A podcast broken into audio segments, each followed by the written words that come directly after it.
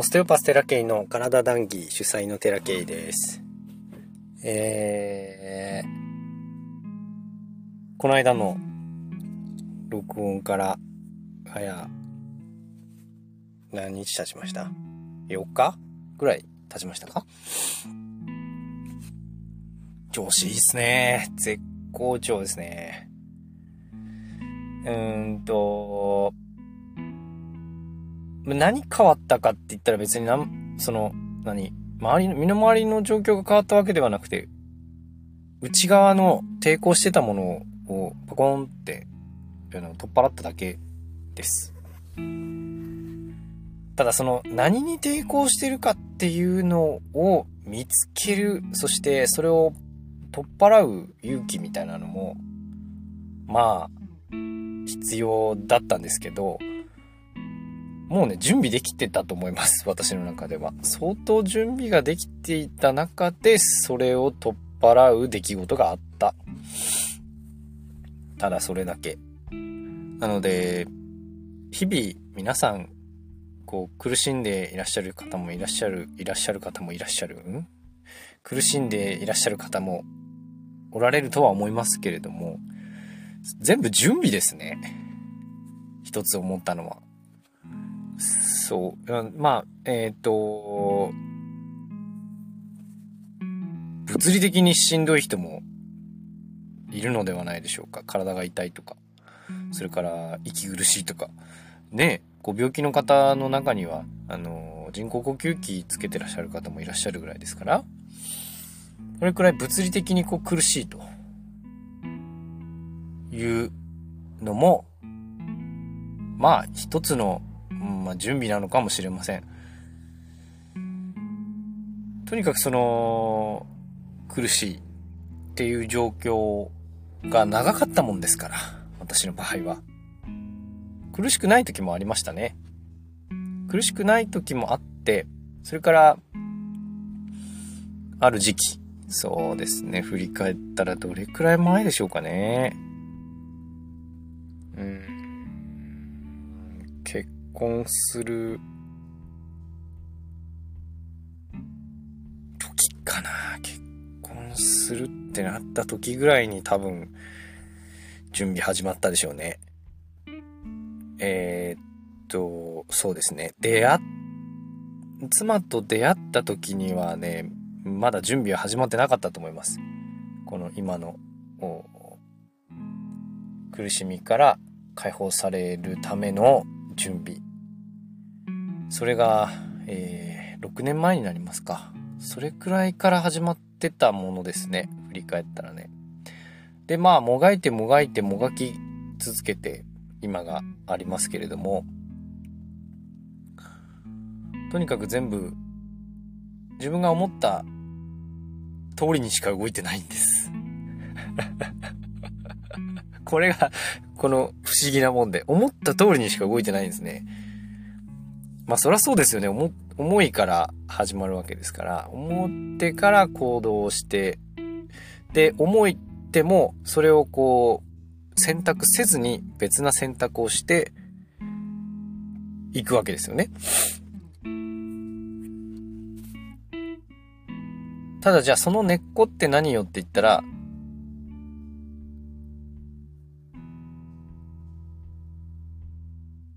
思う前にもうすでにそうなるしかない状態になってるっていうことなんですよ。別に決まってるわけではなくて、全部選択の連続なんですけど、全部準備なんですよね。だから準備、準備、準備。その、その選択をしたっていう、まあ、たくさんの分岐が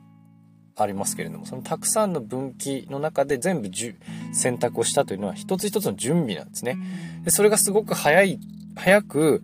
準備完了する場合もあるし、準備完了にすごく長い時間がかかるパターンもきっとあると思います。それだけの話かなって。で、それも個人個人で違うので、どれくらいの準備ができるかっていうことなんじゃないかと今は思います。で、ある程度の準備ができた時に何か一滴の水がポチョンと落ちてパカンと開くみたいな。らいの感じ。で、今私どういう状態かっていうとめっちゃ楽なんですよ。とにかく楽です。とにかく楽になりました。えー、この土曜日の夜にですね、その、一滴の雫が落とされまして、で、土曜日の夜から日曜日、月曜日、今日火曜日とありますけれども、非常に楽ですね。何が楽ってその、頭と心が楽。もうね、悩みがないとは言いませんが、今までの10分の1ぐらいになった感じ。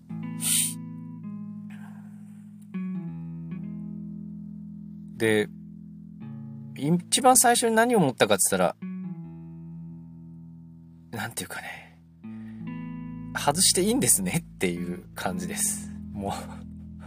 う、もうそこ取っ払っちゃっていいんですねっていう、誰かに聞いてるんですいいんですよねみたいな じゃあ外しますよみたいな感じだったですね。それくらい自分でこう何か必要があってか知らずか、こう、首はくっつけて、こう、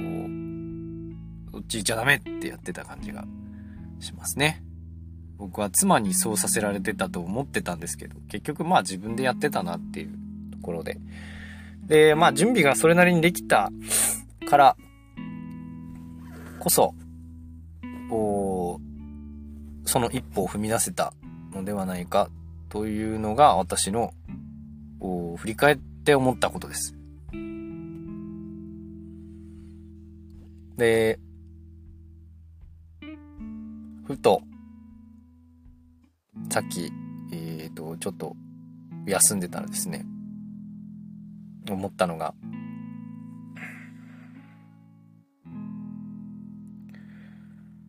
頭で思うことってあるじゃないですか。例えば僕よく思っていたのが、こうした方がいいんだよなとか、いいのかなとか、それから、うんと、うん、まあ、そういう言葉が一番的確かな。こうした方がいいんじゃないかきっと皆さんももね、頭の中によく思い浮かぶんじゃないかなと思います。自分がやっている行為、もしくは、あいる場所、それから、あ何でもいいです。こうした方がいいんじゃないかなって思う。そして、いやいやって思うのか、その選択の通りに行くのか、っていう順序をたどると思うんですけど、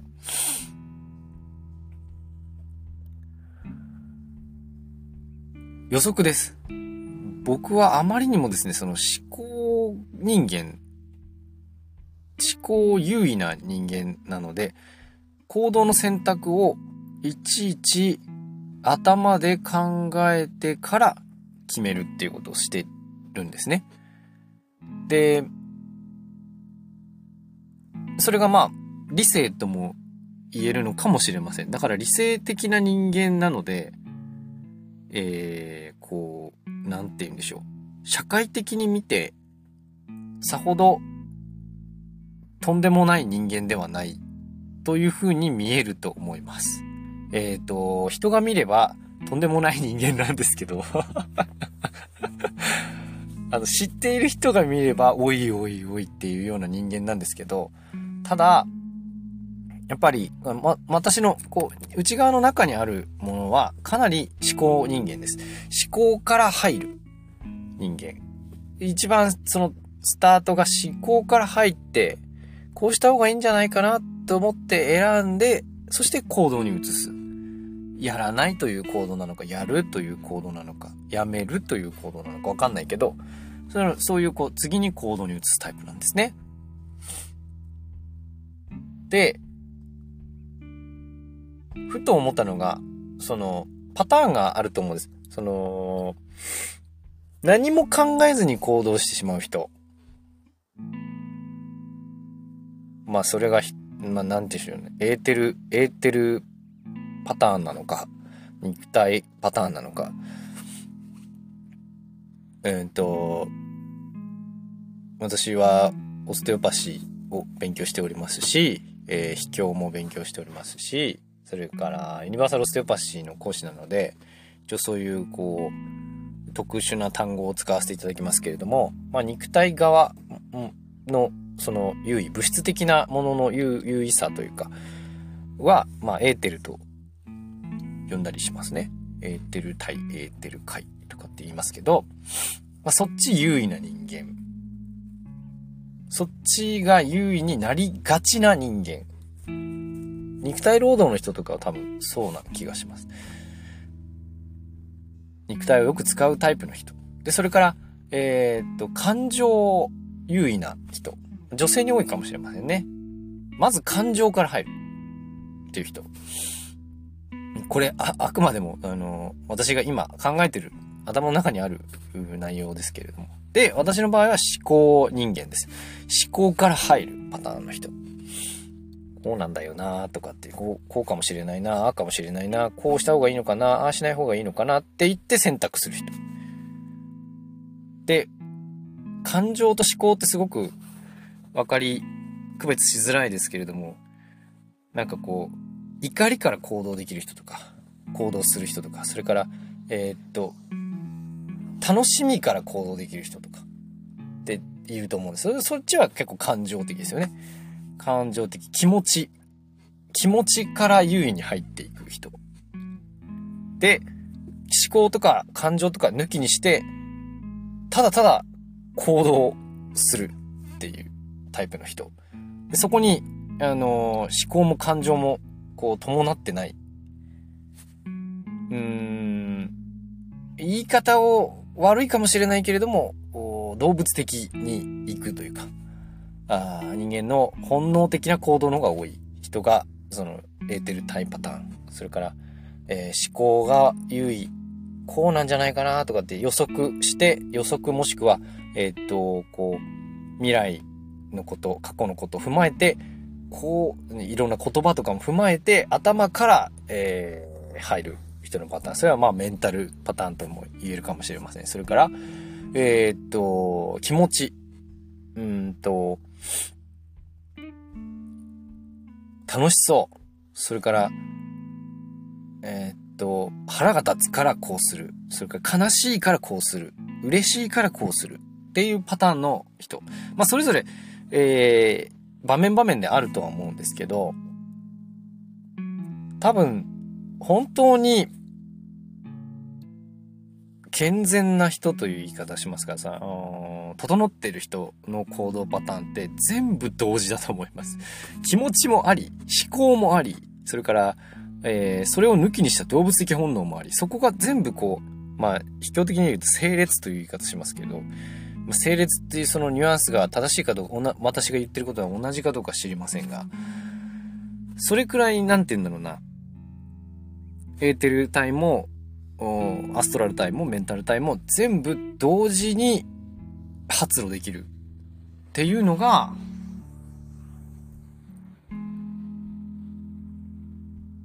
本来の人間の、整った人が行う行動なんじゃないかと思うんです。だから考えるなとかっていう人は、考えやすい、考えがちな人に言う言葉ですよね。で、怒り、その感情に振り回されるなっていうのは感情から入る人に対して言ってる言葉で、で、もっと考えろっていう人は、えー、っと、えー、肉体、その動物的本能を使いすぎるタイプの人ですよね。そこのバランス、要するにバランスなんだという話をよく、えー、オステオパシーでも言うし、えー、ユニバーサルオステオパシーの概念の中あにもあります。やっぱバランスなんだなっていう。だからそこを活性化する方向に持っていくっていうのが、えー、いい、いい整え方になりますけれども、僕の場合は、今回の、その、パカって一つ、蓋が外れたというか、まあ、扉開きましたっていう時に感じたのが、思考の優位性がちょっと減ったんですね。頭で考えてから行動するっていうよりも、どちらかというと、許可を得た。行動していいっていう許可を得たような感じというか、ぐるんぐるん思考でこう回るっていうことが減りまして。で、あの、2分飛んだりとか、それから、フルフォード先生、オステオパシーのね、巨匠のフルフォード先生の指導している体操とかもやりながらだったんですけど、まあ肉体を使う方向にこう自分を振ってったっていう準備もありましたね、そういえば。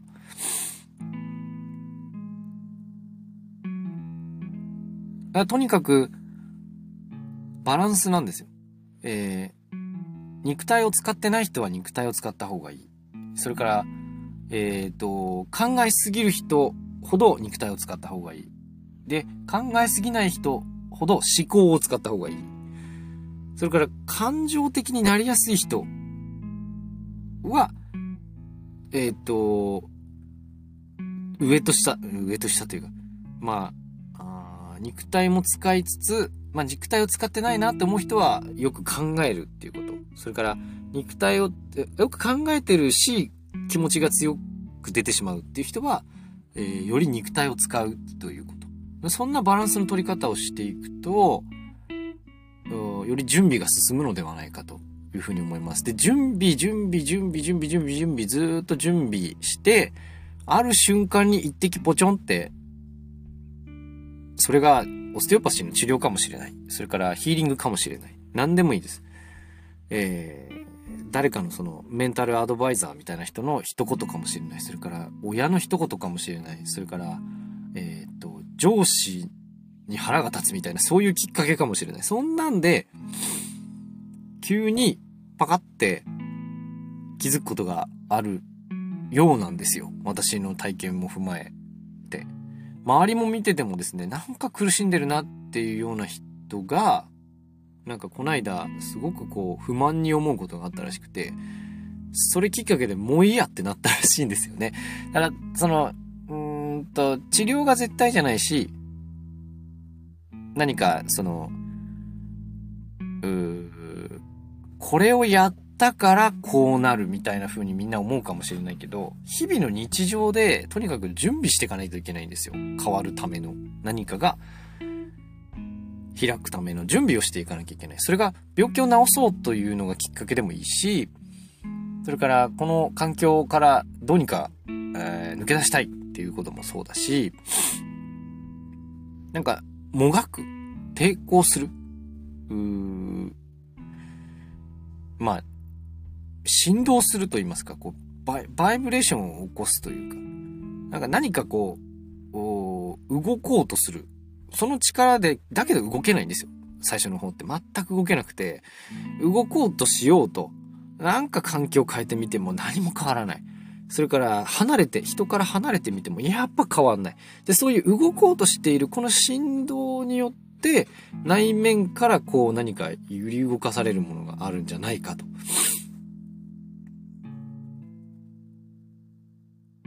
で、そこから、たまたま何かのきっかけ、外部からのきっかけで気づくことが出てくるんですね。それは何でもいいですよ。生体でもいいし、あの、手術とか薬とかでもいいかもしれない。なんかこう、内側が変わる瞬間がどっかに来る。だから、これをすれば良くなるっていう考えは正直ない方がいいと思います。邪魔です。これをすれば良くなるって思って良くならなかった時に、いや、良くならないじゃんっていうのをいちいちね、感じるのはめんどくさいんですよ。正直体としても。そんなんで良くなるわけないじゃんみたいな体でね。だからとにかく内側を変えていかなきゃいけない。で、そのための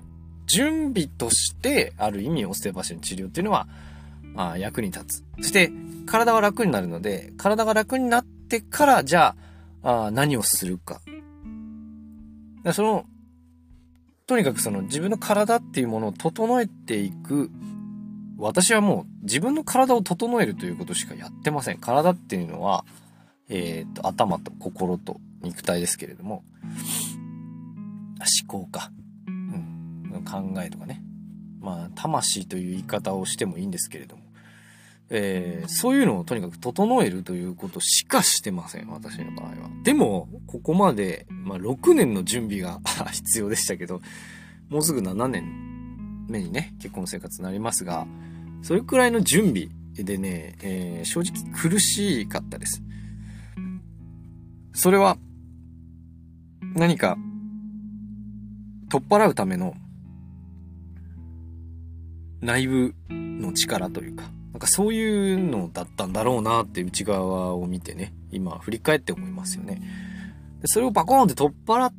たら、もう生活しやすいのなんの？もしかしたら何か別な準備が始まったら、また私苦しむかもしれないんですけど、とにかくその、整え続けた結果パコンってこう外れた出来事があったので、この、おまあ、春分、そういうね、動画出してる方もたくさんいらっしゃって、私も、えー、シェアしてもらって拝見したんですけど、やっぱこうこういう時期って、まあそうらしいですよ。そういう、うん、まあ、春っていうのもあるかもしれませんね。いろんな植物が芽吹いていく力っていうのは、あれ振動なんで、基本。振動がないと、卵から、卵じゃない、種から芽は出ないですね。どうやって破るのっていう。ああいうこう、振動が、まあ生命力とも言い換えられると思うんですけど、とにかく、その、えー、内側を振動させるようなこと、物理的にじゃないですよ。物理的にじゃないけど、こう、まあ、感動するときに震える。こう、心が震えるっていう言い方もしますけど、まあ、とにかく震える、えー、振動するっていう状態を作る。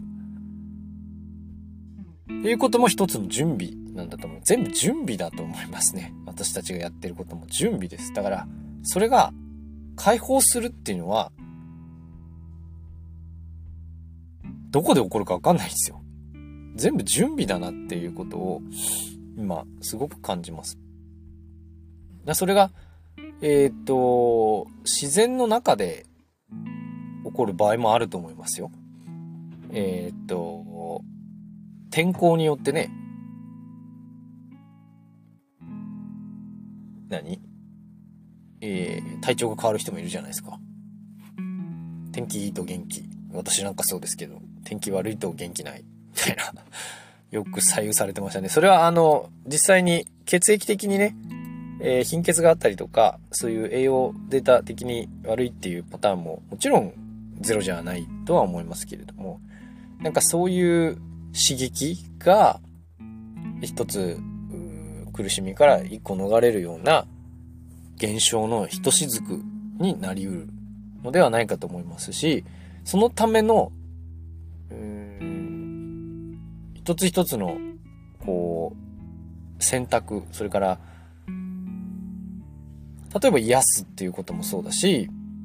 生活を変える、引っ越すとかそういうこともそうだ。いろんなことの準備なんですよね。でいろんなことの準備を経て、ある瞬間に楽になる時が来ます。来るんだなというふうのを今感じております。そんなとこかな。だから、やれることっていうのはとにかくバランスをとっていく。それから、えー、思考、メンタルですね。それから感情、アストラルですね。えー、肉体、エーテルですね。この3つの、えー、バランスをとっていく。自分がどこが優位なのかな。えー、すごく怒りっぽい、すごく、えー、楽、楽観的。いや、違うな。うん。こう、ショックを受けやすい。それから、うん。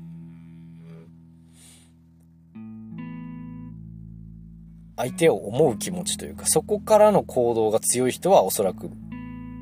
アストラル優位のタイプ。で、そんな気持ち云々よりも、こう、頭すごく使うっていうタイプの人は、メンタルタイプなのかな。で、えっと、全然考えたりとかしないで、えー、とにかく欲求に従うというか、に近いかな。欲求に従うっていうタイプの人は肉体タイプ。だから、その優位なものじゃないところを鍛えてあげると、より、えー、健全に物事が進むんじゃないかというふうに思ってます。僕はだから思考タイプなので、えー、とにかくやっぱ肉体使っていかなきゃいけないから、えー、っと、ま、こう治療技術の中にはね、こう今自分の体が求めていることが何なのかっていうのを探る方法もあるんですけど、その方法を使っていくと、やっぱり何て言うかな。例えば手、手を使いなさいって言われたり、その物触ってね。えっ、ー、と、オステオパシの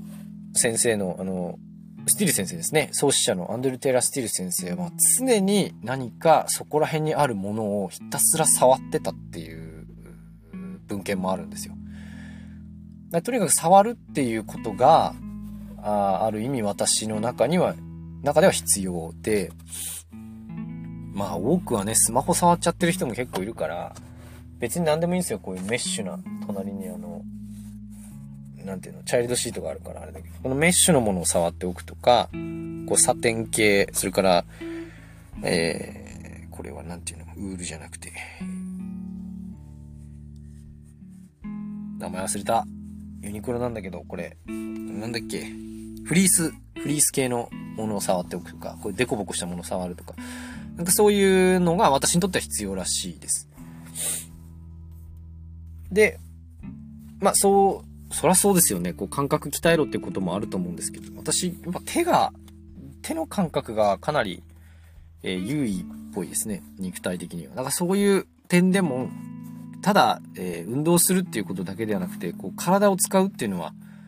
えー、っと、全身を動かすっていう人もいれば、私みたいにえー、関節が柔らかすぎるような人は、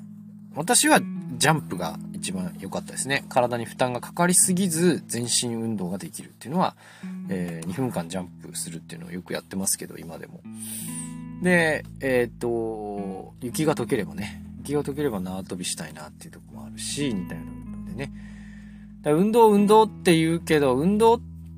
ていうだけではなくて、私の中ではこう、例えば触るっていうことも、肉体感覚、肉体感覚を使うっていう点で、エーテル体を活性させてんだなっていうのも今感じますね。だから、逆にメンタル、その、クイズやるとかえー、クイズ、それから、ナンプレイやるとか、クロスワードやるとか、ああいうのも一つメンタル体を鍛えるっていう点ではいいかもしれません。あの、僕は、ね、認知症の方、認知症予防に頭を使うっていうのがね、ちょっとね、微妙なとこですね。頭を使ってきた人ががっつり認知症になってるのを見てるから、北大の教授とかが認知症になってるんですよ。認知症の当事者が認知症になってんですよ。ちょっと待ってくれっていう話じゃないですか。だから今、巷にある認知症予防っていうのはちょっと微妙だなって私は思ってますね。だから、体を使ってない人が、思考人間が、そもそも思考人間が思考を鍛えてもしょうがないんですよ。思考人間がより良い、その、具現化する行動に、を取るためには、やっぱり肉体を使っていかなきゃいけないんだなっていう。これはユニバーサルオステオパシーの教えですけれどもね。そんな風なそのバランスの取り方を皆さんも知っていければいいのかなっていうふうに思います。そもそも多分思考人間タイプの方がこういうのを聞いてると思うし、どちらかっていうと肉体タイプの人はこういうの聞かないので と思ってます。で、えー、っと、上手に肉体とメエータエーテルとアストラルとメンタルが上手に整った時に多分、えー肉体タイプの人は、こういう情報を得たりもするんだと思うんですよ。例えばですよ。私のっていうことではなくてね。世の中にある YouTube とか、ラジオとかもそうだけど、そういうこう情報によって、こう、また、えー、内側の振動が起こって発露するっていうことが起こると思うんですね。はい。それ、まあ、全部準備です。全部準備だから、それくらいのもんと思ってください。うん、なんか、あの、プラセボとかのプラセボの逆って僕初めて聞いたノセボっていうらしいんですけど、うんと、巷の情報って、えー、ノセボ効果があるものもかなり多いです。プラセボ、プラスに行くのとマイナスに行くのとの違いですけど、まあ、プラスに働けば OK で、で、ある本には手術っていうのは相当なプラセボの効果があると。麻酔かけて、それから切って、中いじってるっていうのは、えー、本人意識してないですよね。だけどやってる事実っていうのはもう目に見えてわかるわけで、痛みとか切ってるっていうのと、そのな、取ってるっていうのと、それってすごくプラスの効果になるんですよ、実は。調べようがないけどね。そんな、な、切って、そういう実験あんのかな？切って何もしないで、チャック閉じてっていうのってあんのかな？わかんないけど。もちろん手術の実際の効果っていうのもあると思いますけれども、そういう手術という行為そのものにプラセボ効果があるということを書いてる本もあるんですね。やっぱ逆にそのニュースとかってノセボ効果が尋常じゃないので、この世の中がマイナスだ、マイナスというかこの負に満ちてる。悪方向に行くっていうのも、一つ、えー、マイナスの効果に起因してるからだという本もありますよね。だからできるだけ私たちはこのプラスの効果っていうので、どんどんどんどん発信をしていかなければいけないっていうのも思ったし、絶対プラスの方がいいじゃないですか。なんでマイナスをわざわざこう耳に入れなきゃいけないんだっていう。もともと私ネガティブな人間だから、マイナスをよりマイナスに感じるタイプの人間なんですね。だけどそれが別に悪いっていう話ではなくて、あくまでもそれも一つの準備だったなっていうのを今感じますよね。マイナスマイナスに感じているのが悪いわけではなくて、それも何かの弾けるため、自分の中の弾けるための準備の一つ。だからマイナスマイナスマイナスマイナスでうーってなった時に、ある一滴でパコって外れる人もいると思うんですよ。だから全ての事象は準備だなっていうのを今感じます。とにかくその、ある一滴のそのきっかけで、えー、何か内側の内面の輝きが増すような出来事が起こるまでコツコツと準備していかなきゃいけないんですね。いろんな事象に対して、えー、思いもそうだし、考えもそうだし、行動もそうなんですけど。っていうのをよく今感じます。なので、えっ、ー、と、どれも間違いじゃないですね。どれも正解っていうことです。本当に整った時に、よくわかる。全部準備だったから。これ待ち、これやだなとか、これは違うなとか思いながらやったりとか、で、これ違うなと思ってやらなかったりとか、で、そういうのがあってあってあってあってあってあってあって、とにかくたくさんそういうのがあって、ある瞬間のスポイトの一滴で、コンって外れて、あ、これでいいんだっていうような状態です、今。もうとにかく、えー、っと、こだわりがないですね、今ね。いい意味で、その、何でもいいっていう言い方はあれですけど、何でもいいんじゃない全部ベストチョイスになってる感じですね。それだから、えー、っと、何でもいいっていう風に客観的には見えるかもしれませんけど、私の中では全部ベストチョイスになってきました。たまに、たまに揺れますよ。たまにやっぱ思考人間なんで思考側に揺れちゃうこうした方がいいのかなって。で、そうするとですね、例えば今日なんていうのは、あの、わかりやすくなっちゃって、えー、っと、例えば小指ぶつけるとか、えー、が、えー、っと、なんていうの、メッセージになってるというか、えー、ことも気づきました。ガンってぶつけて、いったーみたいな、でもその一個前の、えー、行動の選択が、ちょっとずれてるぞっていうサインだったり、今朝なんてあの、あの、車の天井に頭ガッとぶつけて、いったみたいな。何よこれと思ったら、えっ、ー、と、まあ、体にね、いつも問いかけて聞きますけど、何よこれと思ったら、なんかやんなきゃいけないことがあって、何さって思ったら、なんていうの、その、あまあ、こういう情報を取れっていう話だったんですね。頭ガーンってぶつけて、そう、どう何って思ったら、考えんなっていうこともありました。過去には。頭ガンってぶつけて、いや、嘘と思って、言ったって思ったけど、何さとか。って聞いたら、いや、考えすぎだと。いうこともあり、それからガンガン頭痛いっていう時も、ちょっとだから考えんなっていう、今蓋したぞみたいなのとかもわかるようになって。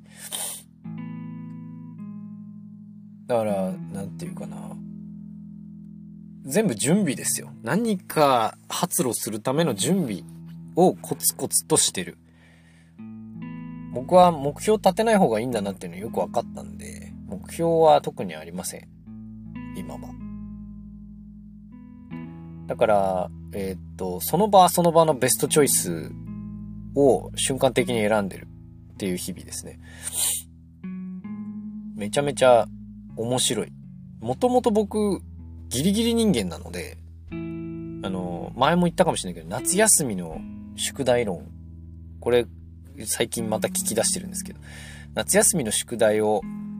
どのタイミングでやるかっていう話。誰が言ってたんだっけな？あの、ひろゆきさんが言ってたのかな？確か。夏休みの宿題、どのタイミングでやりますかって。で、本当にあの、コンスタントに毎日コツコツやって、最後の方に終わらせる。計画的にやるっていう人もいれば、最初の方に行って、あーってやっちゃって、終わらせてから後楽しむっていう人もいれば、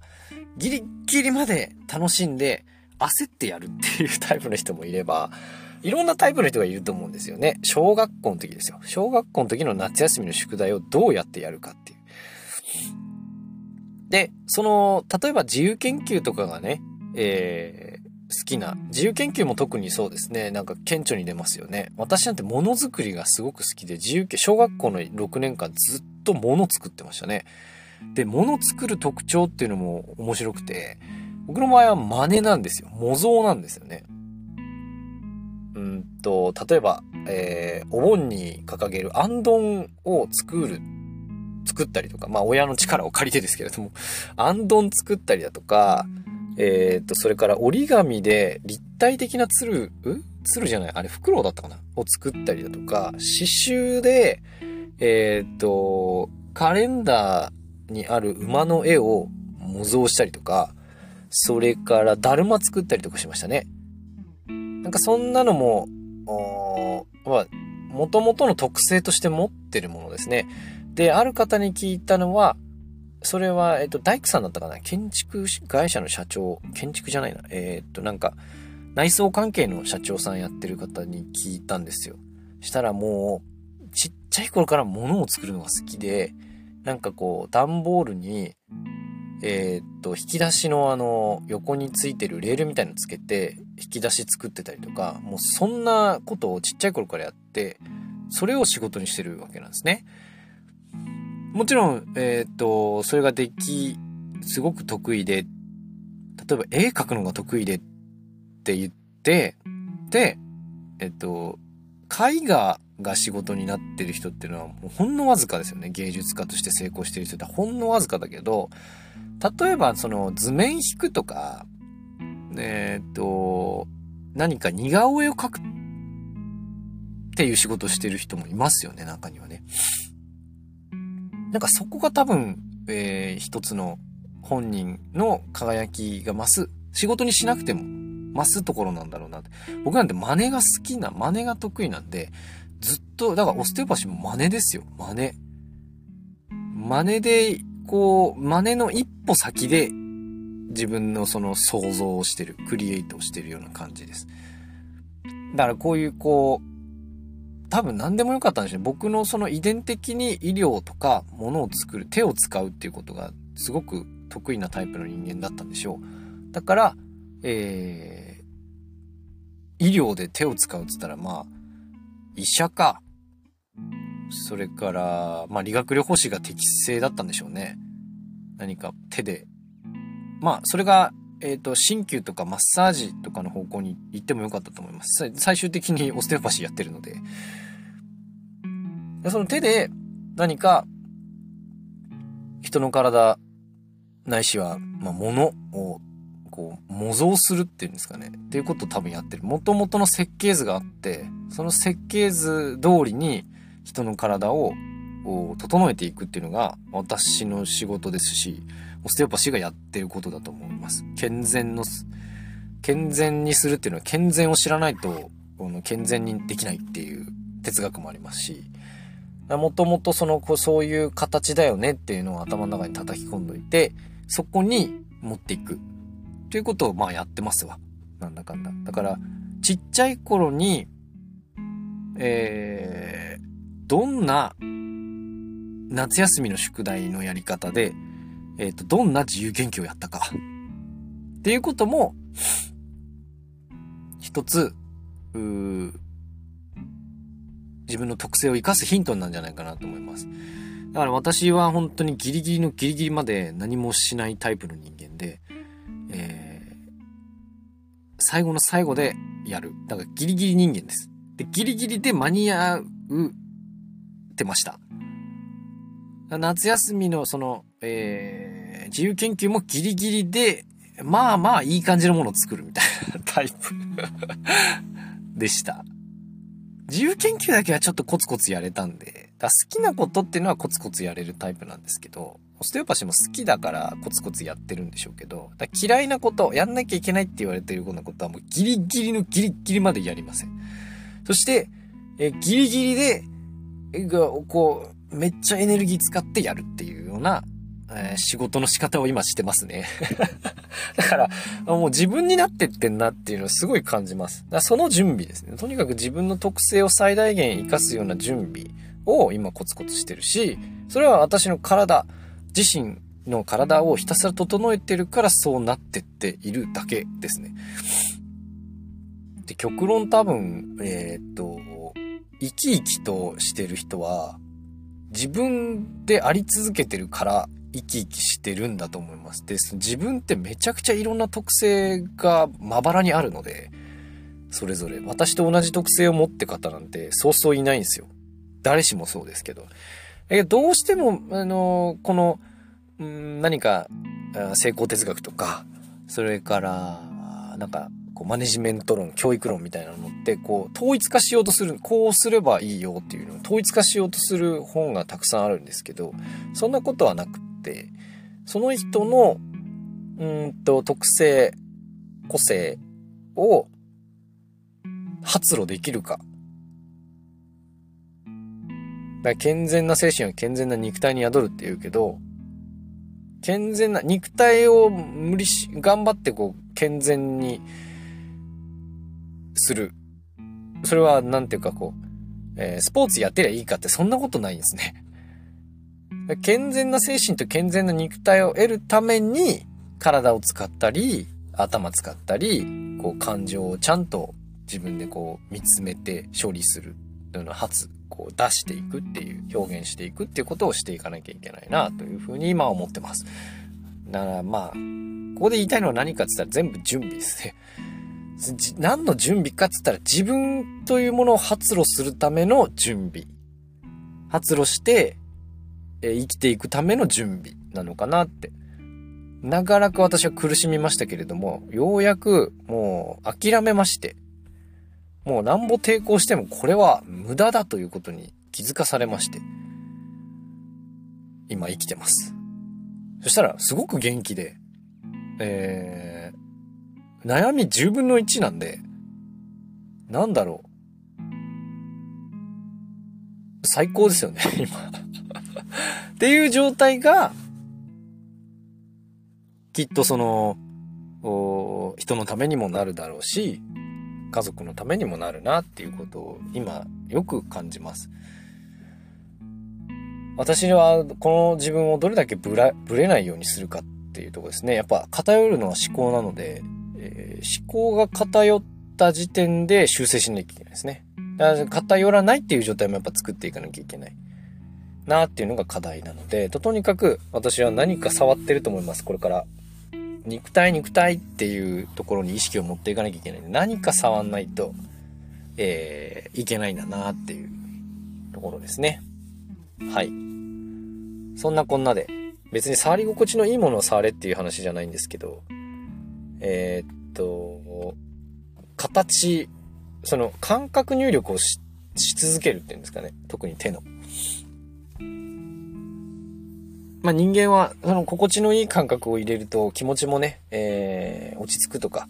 えー、心地いい方向に行けるっていう研究もありますから、えー、自閉症の子とかがね、うん、振動するものを持ってたり、ハンドスピナー持ってたりすると落ち着くっていうのは、えー、っと、こう、気持ちがいいからなんですね。うん。で、あの、スクイーズみたいな、あの、もっしゃもっしゃのやつも、あれは気持ちがいいから、うんと、整って脳が落ち着くと言いますか。なんかそんなこともあるんじゃないかなと思うから、うんと、もしね、えー、私の行動をヒントにしてくれれば、えー、いいかなというふうに思っております。今日の談義はここまでです。ご視聴ありがとうございました。またね